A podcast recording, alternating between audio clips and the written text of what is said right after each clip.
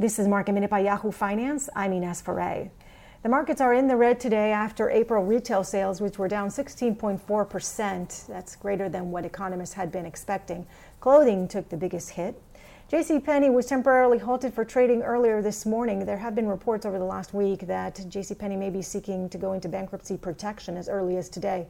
Today, the company announced that it made a $17 million interest payment that was due on May 7th.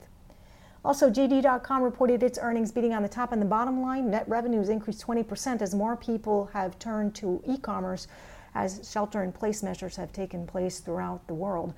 Forecasting growth of 20 to 30% in net revenue, the company says that this quarter will be better than the same quarter last year. For more market minute news, head to yahoofinance.com.